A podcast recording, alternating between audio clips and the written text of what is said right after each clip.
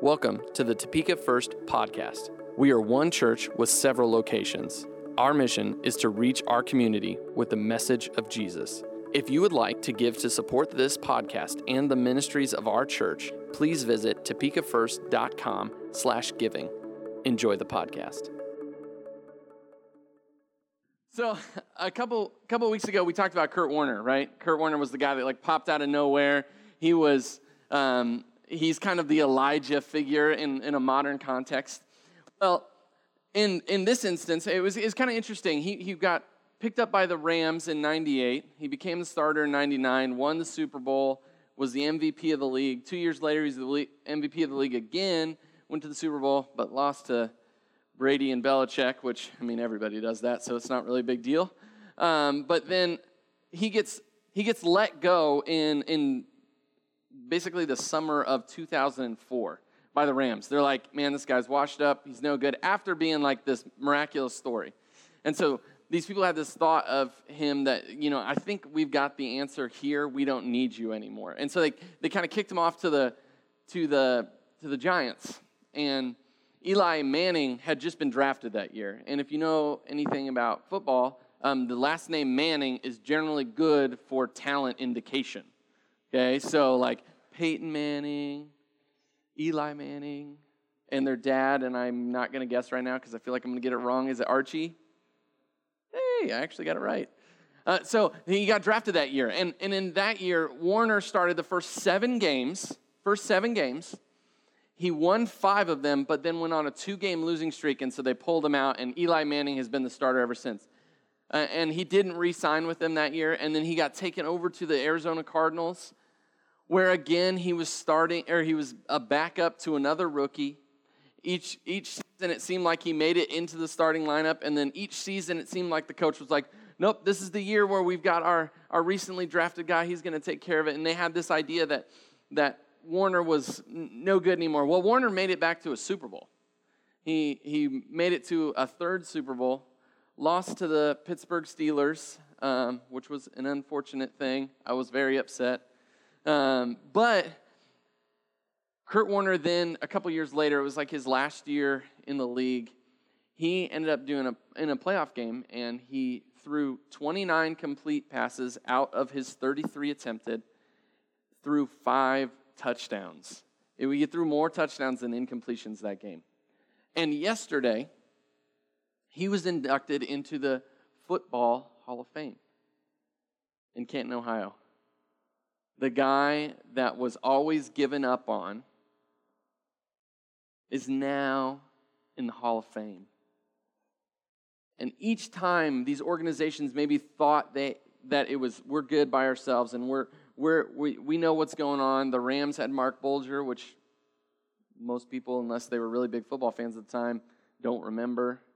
Um, Eli Manning was good, but uh, Matt Leinart was not. So uh, but these each of these teams were like, we were so sure that we've got what we need right here.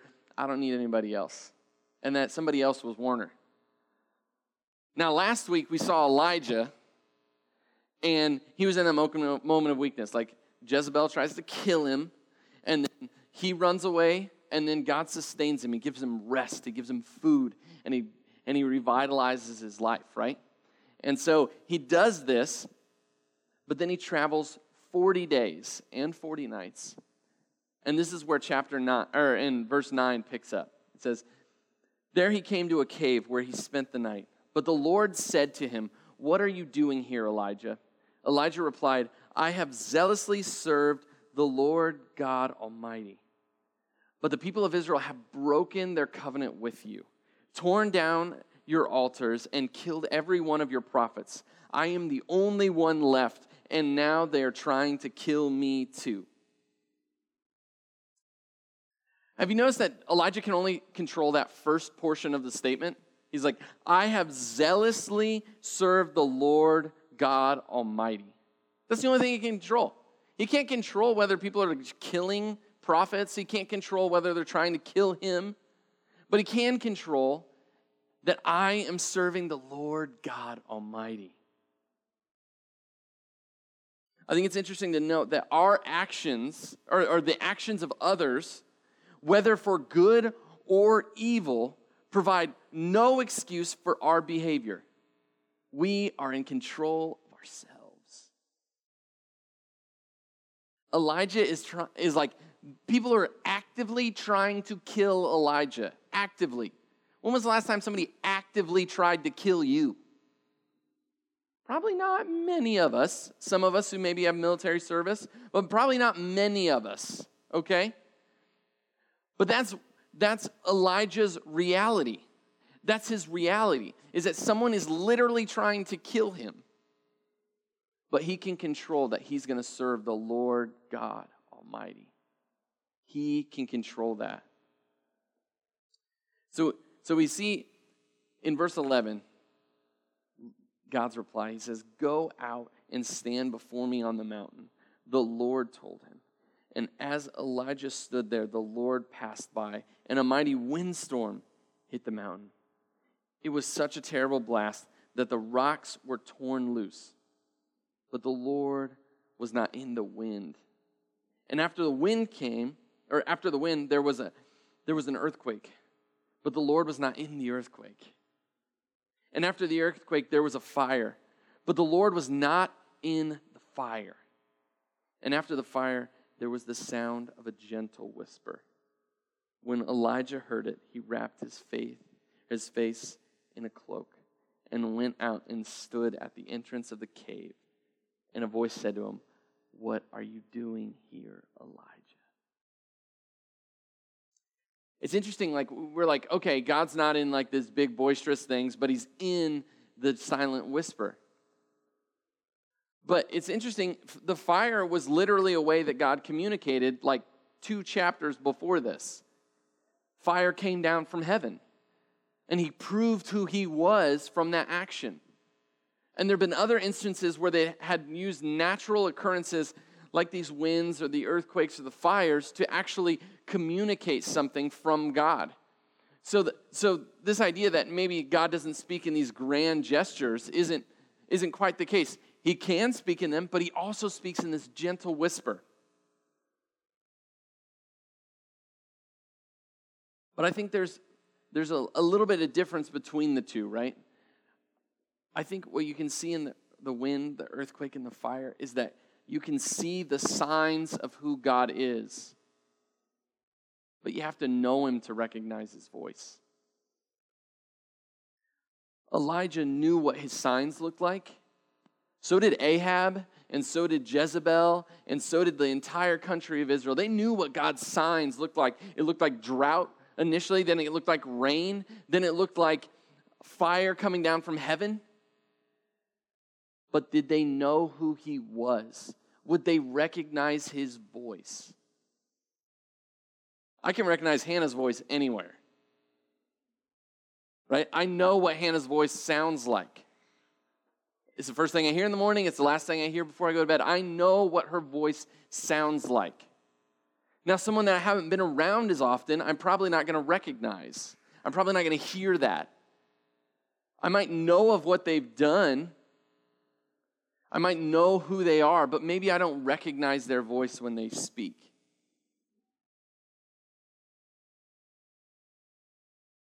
It's important that we cultivate this, this practice of learning what God's voice sounds like. And it takes something that is a little bit awkward in our modern culture listening. Right? We have this, we have this idea where we, are like, our prayers are, are verbal communication to God. But if, if prayer is a communication, it's a back and forth, a conversation we are probably most, the aspect of that communication that's probably most absent is probably the listening part. How many of you know with your spouse, if you only talked and never listened, things would not go well? I know things would not go well. Or if you have friends, I know, I know, some people have friends in the room that are like, when you go and you have coffee with them, it's just like the whole time. And then right as you're about to leave, they're like, "So how's your life going?" You know, you know, you get this this opposite thing. It's really funny, but we, we got to learn to hear his voice, and learning to hear his voice looks an awful lot like listening. It looks an awful lot like seeing what he's doing.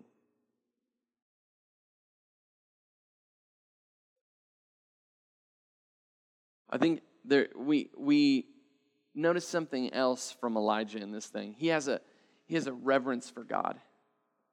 He covers his face in that cloak. We saw in the Old Testament that God's glory was too too much for a human to see. And so he covers his face with the cloak and then he goes out to speak with God. And I'm not saying that when you're praying you should like wrap your head with a like a a jacket or something. That's like that's not like you don't need to wrap your face in a blanket to pray, but it, reverence should look like something to you. Reverence should look like um, maybe in your life closing yourself off and going, "This is my time, and it is not going to be interrupted." Maybe it looks like hitting the do not disturb button on your phone and leaving it on the kitchen counter and then going into your room and, and praying what does reverence look like to you? In, the, in some instances, we see in the scripture where their posture is, is a, an idea of reference, whether it's kneeling or laying on the ground, that submitting ourselves before God. But reverence should look like something to us. We should be reverent.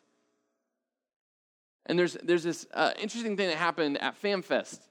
Um, most of you were at FamFest, at least a, a decent amount of you were at FamFest. And at FamFest, uh, the Cervantes showed up to FamFest to help set up. Everyone but Aaron. I'm not throwing you under the bus here. Just wait for the end of the story. I'm actually honoring you here, so just wait for the end of the story, everybody. That did sound funny. I didn't think about that, but but everyone from the Cervantes family but Aaron walked in and they're like, "How can we help?" But Marissa says to me, "Aaron's going to be here in a little bit. When he comes home from work, he does his devotions, he has his time with God, and we don't interrupt it. That's something that's his and it's guarded. And that challenged me. That there's one thing that it's guarded, and I will not shake from it. And I could not be more thrilled for you in that moment because Aaron was like, I guard my time with God, period. There is no exception. And his family knew it. If your habits aren't good enough for your family to know, uh, it might be a challenge for it to say it's a habit. Hannah could probably say every habit that I have. But that's so important that we be like Aaron in our reverence for God. That he comes first and he comes at the same time and he comes before everything else. We'll carry on in verse 14. He replied again with the same answer this time I have zealously served the Lord God Almighty, but the people of Israel have broken their covenant with you, torn down your altars, and killed every one of your prophets. I am the only one left, and now they are trying to kill me too. Then the Lord told him, Go back the way you came and travel to the wilderness of Damascus. When you arrive there, anoint Hazael to be king of Aram. Then anoint Jehu, grandson of Nimshi, to be king of Israel. And anoint Elisha, son of Shaphat, from the town Abel Meholah to replace you as my prophet. Anyone who escapes from Hazael will be killed by Jehu, and those who escape Jehu will be killed by Elisha. Yet I will preserve 7,000 others in Israel who have never bowed to Baal or kissed him. Sometimes we think we're the only option. Sometimes we think, just like the Rams, that we've got what we need. Sometimes we think, just like the Giants, we've got exactly what we need. Sometimes, just like the Arizona Cardinals, we think Matt Leinart is better than Kurt Warner. And it's the next best thing But it's important to note that this answer to Elijah's prayer is with other people. He says he's alone. Well, then, when he says he's alone, he says, I'm calling these people to go alongside you. I'm calling these people to change the hearts of Israel. I'm calling these people to make this new.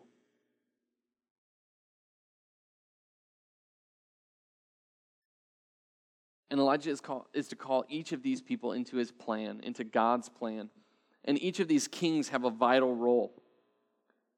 I think this is a transition in Elijah's life, too, because he's no longer going um, to be the one, the only one calling people to righteousness. We see these two kings, and they're going to bring the change that's needed. And just to give you a little bit of insight into what happens with, I'll specifically talk about Jehu, but Jehu in 2 Kings chapter 11, Jehu's going to defeat Baal once and for all. Once he is king, he does this in 2 Kings chapter 10 verse 25. He says, "Then Jehu's men went into the innermost fortress of the temple of Baal. They dragged out the sacred pillar used in the worship of Baal and burned it. They smashed the sacred pillar and wrecked the temple of Baal, converting it into a public toilet, as it remains to this day. What is God saying about the quality of worship for Baal? He's saying something very specific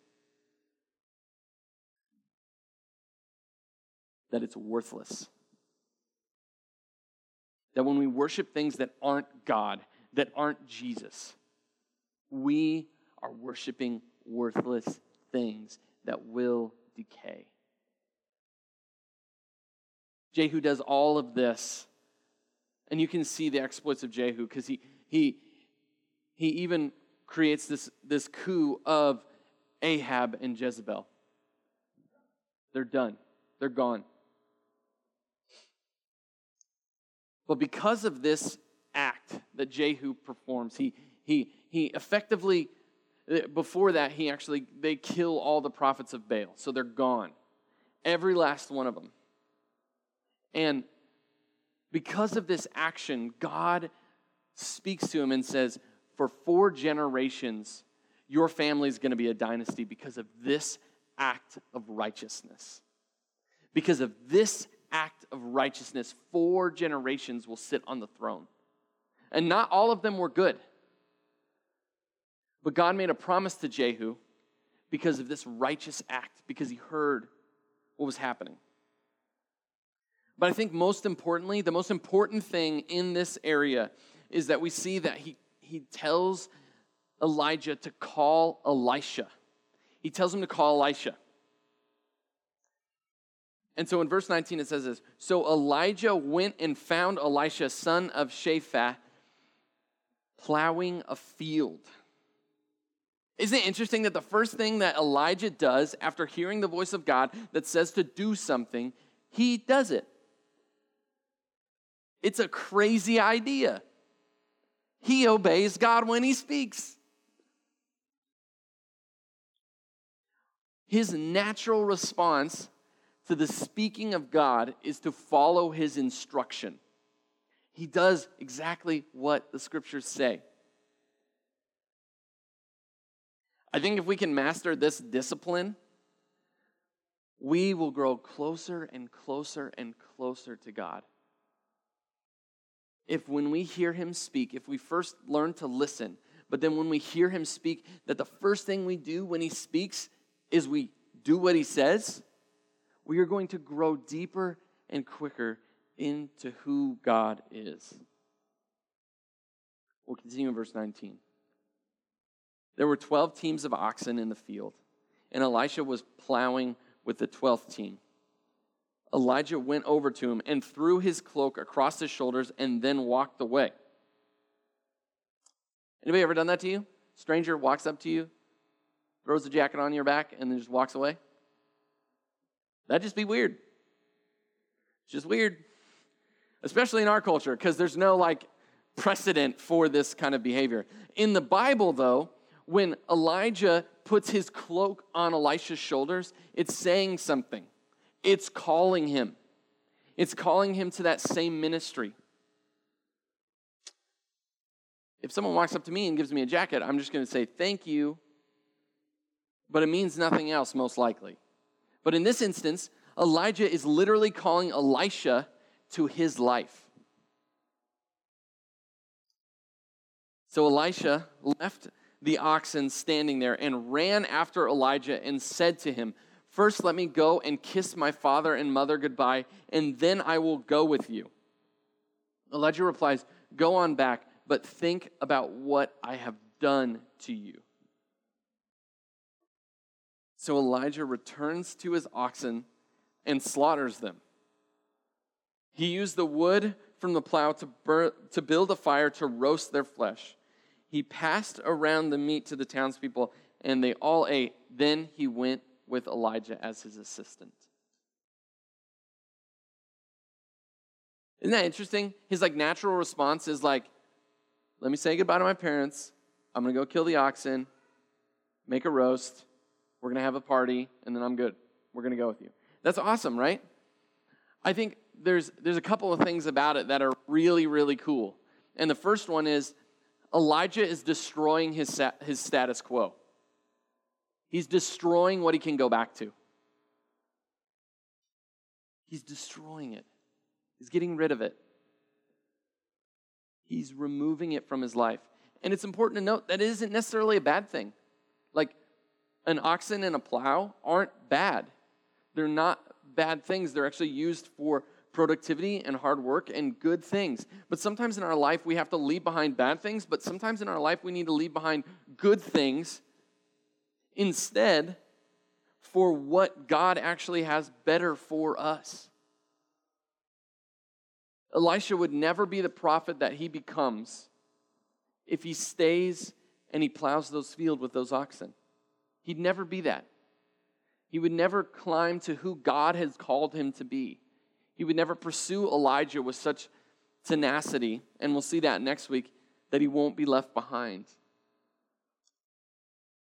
He goes after God, and in return, he becomes everything that God has called him to be. I also love his natural response here. His natural response is like, one, I'm going to get rid of the status quo. I'm not going to I'm not going to stay where I'm at. But then two, I'm going to throw a party which we talked about a couple weeks ago. Throwing parties to celebrate what God has done in our life is absolutely a good thing.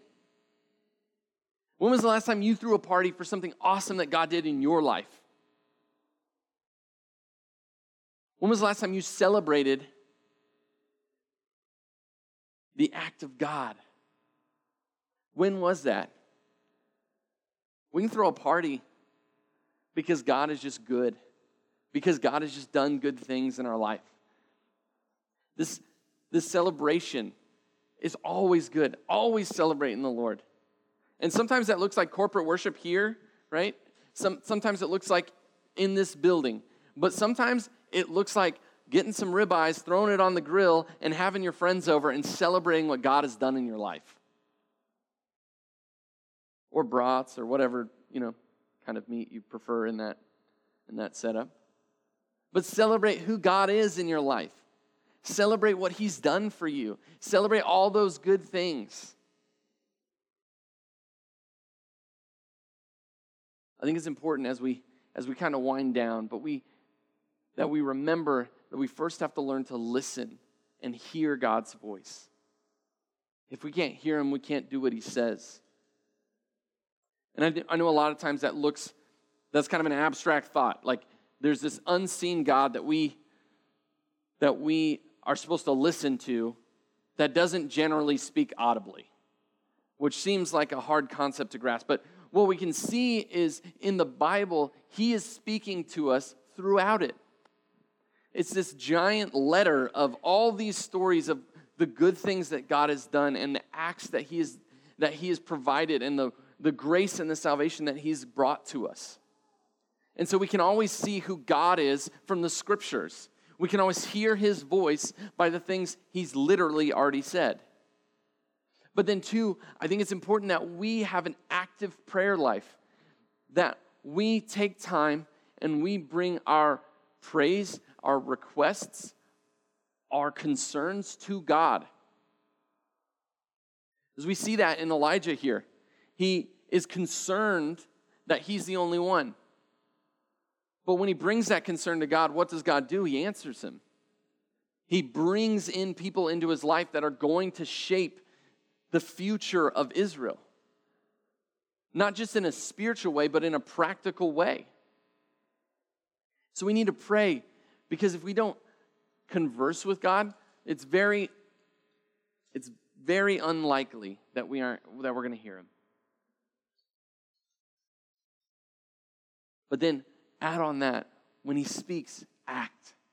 When he speaks, act. It's so important that we act when God speaks.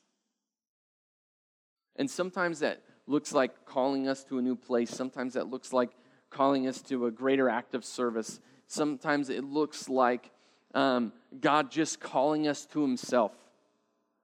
Like if, if you've never experienced salvation, if you've never, and, and what I mean by that is just declaring that your life is going to follow God, that your life is, as we see in the New Testament, that Jesus is what we call the Messiah, the Christ. He comes to earth to forgive us of our sins, and He sacrifices Himself for us. If you're not, if you've never had that experience, if you've never done that, maybe God's calling you to that today. And Ed and Sherry are going to be available for prayer. And they can talk you through what that looks like. It's just simply declaring your life is going to follow after Jesus, the one that offers grace and forgiveness. But what is God speaking to you today? What is God asking you to do? And as the band comes up,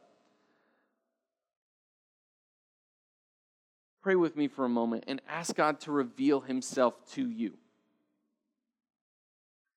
God, I just pray that this morning you would reveal yourself to us, that you would make yourself known here. God, we know that you worked in Elijah's life, in Elisha's life, in Jehu's life. We know you worked in the life of the disciples and in, and in Jesus. And um, God, we know that you've done those things. But God, work in our lives. Make yourself known in our lives this morning. God, for anybody that doesn't know you, that hasn't committed themselves to you, not to the idea of you, but to you and to following after you, committing themselves to live holy lives following you. God, I just pray that you would make yourself known. God, for each of us that aren't listening, God, would you just give us better ears to hear, better listening skills? God, I pray that you would speak so powerfully this week in our lives. God, for every person in the room, that would you just speak into their life today and throughout this week? God, thank you that you're a God who answers prayer. You're a God that works in us, and you're the God that calls us. Thank you for all those things. In your name we pray. Amen.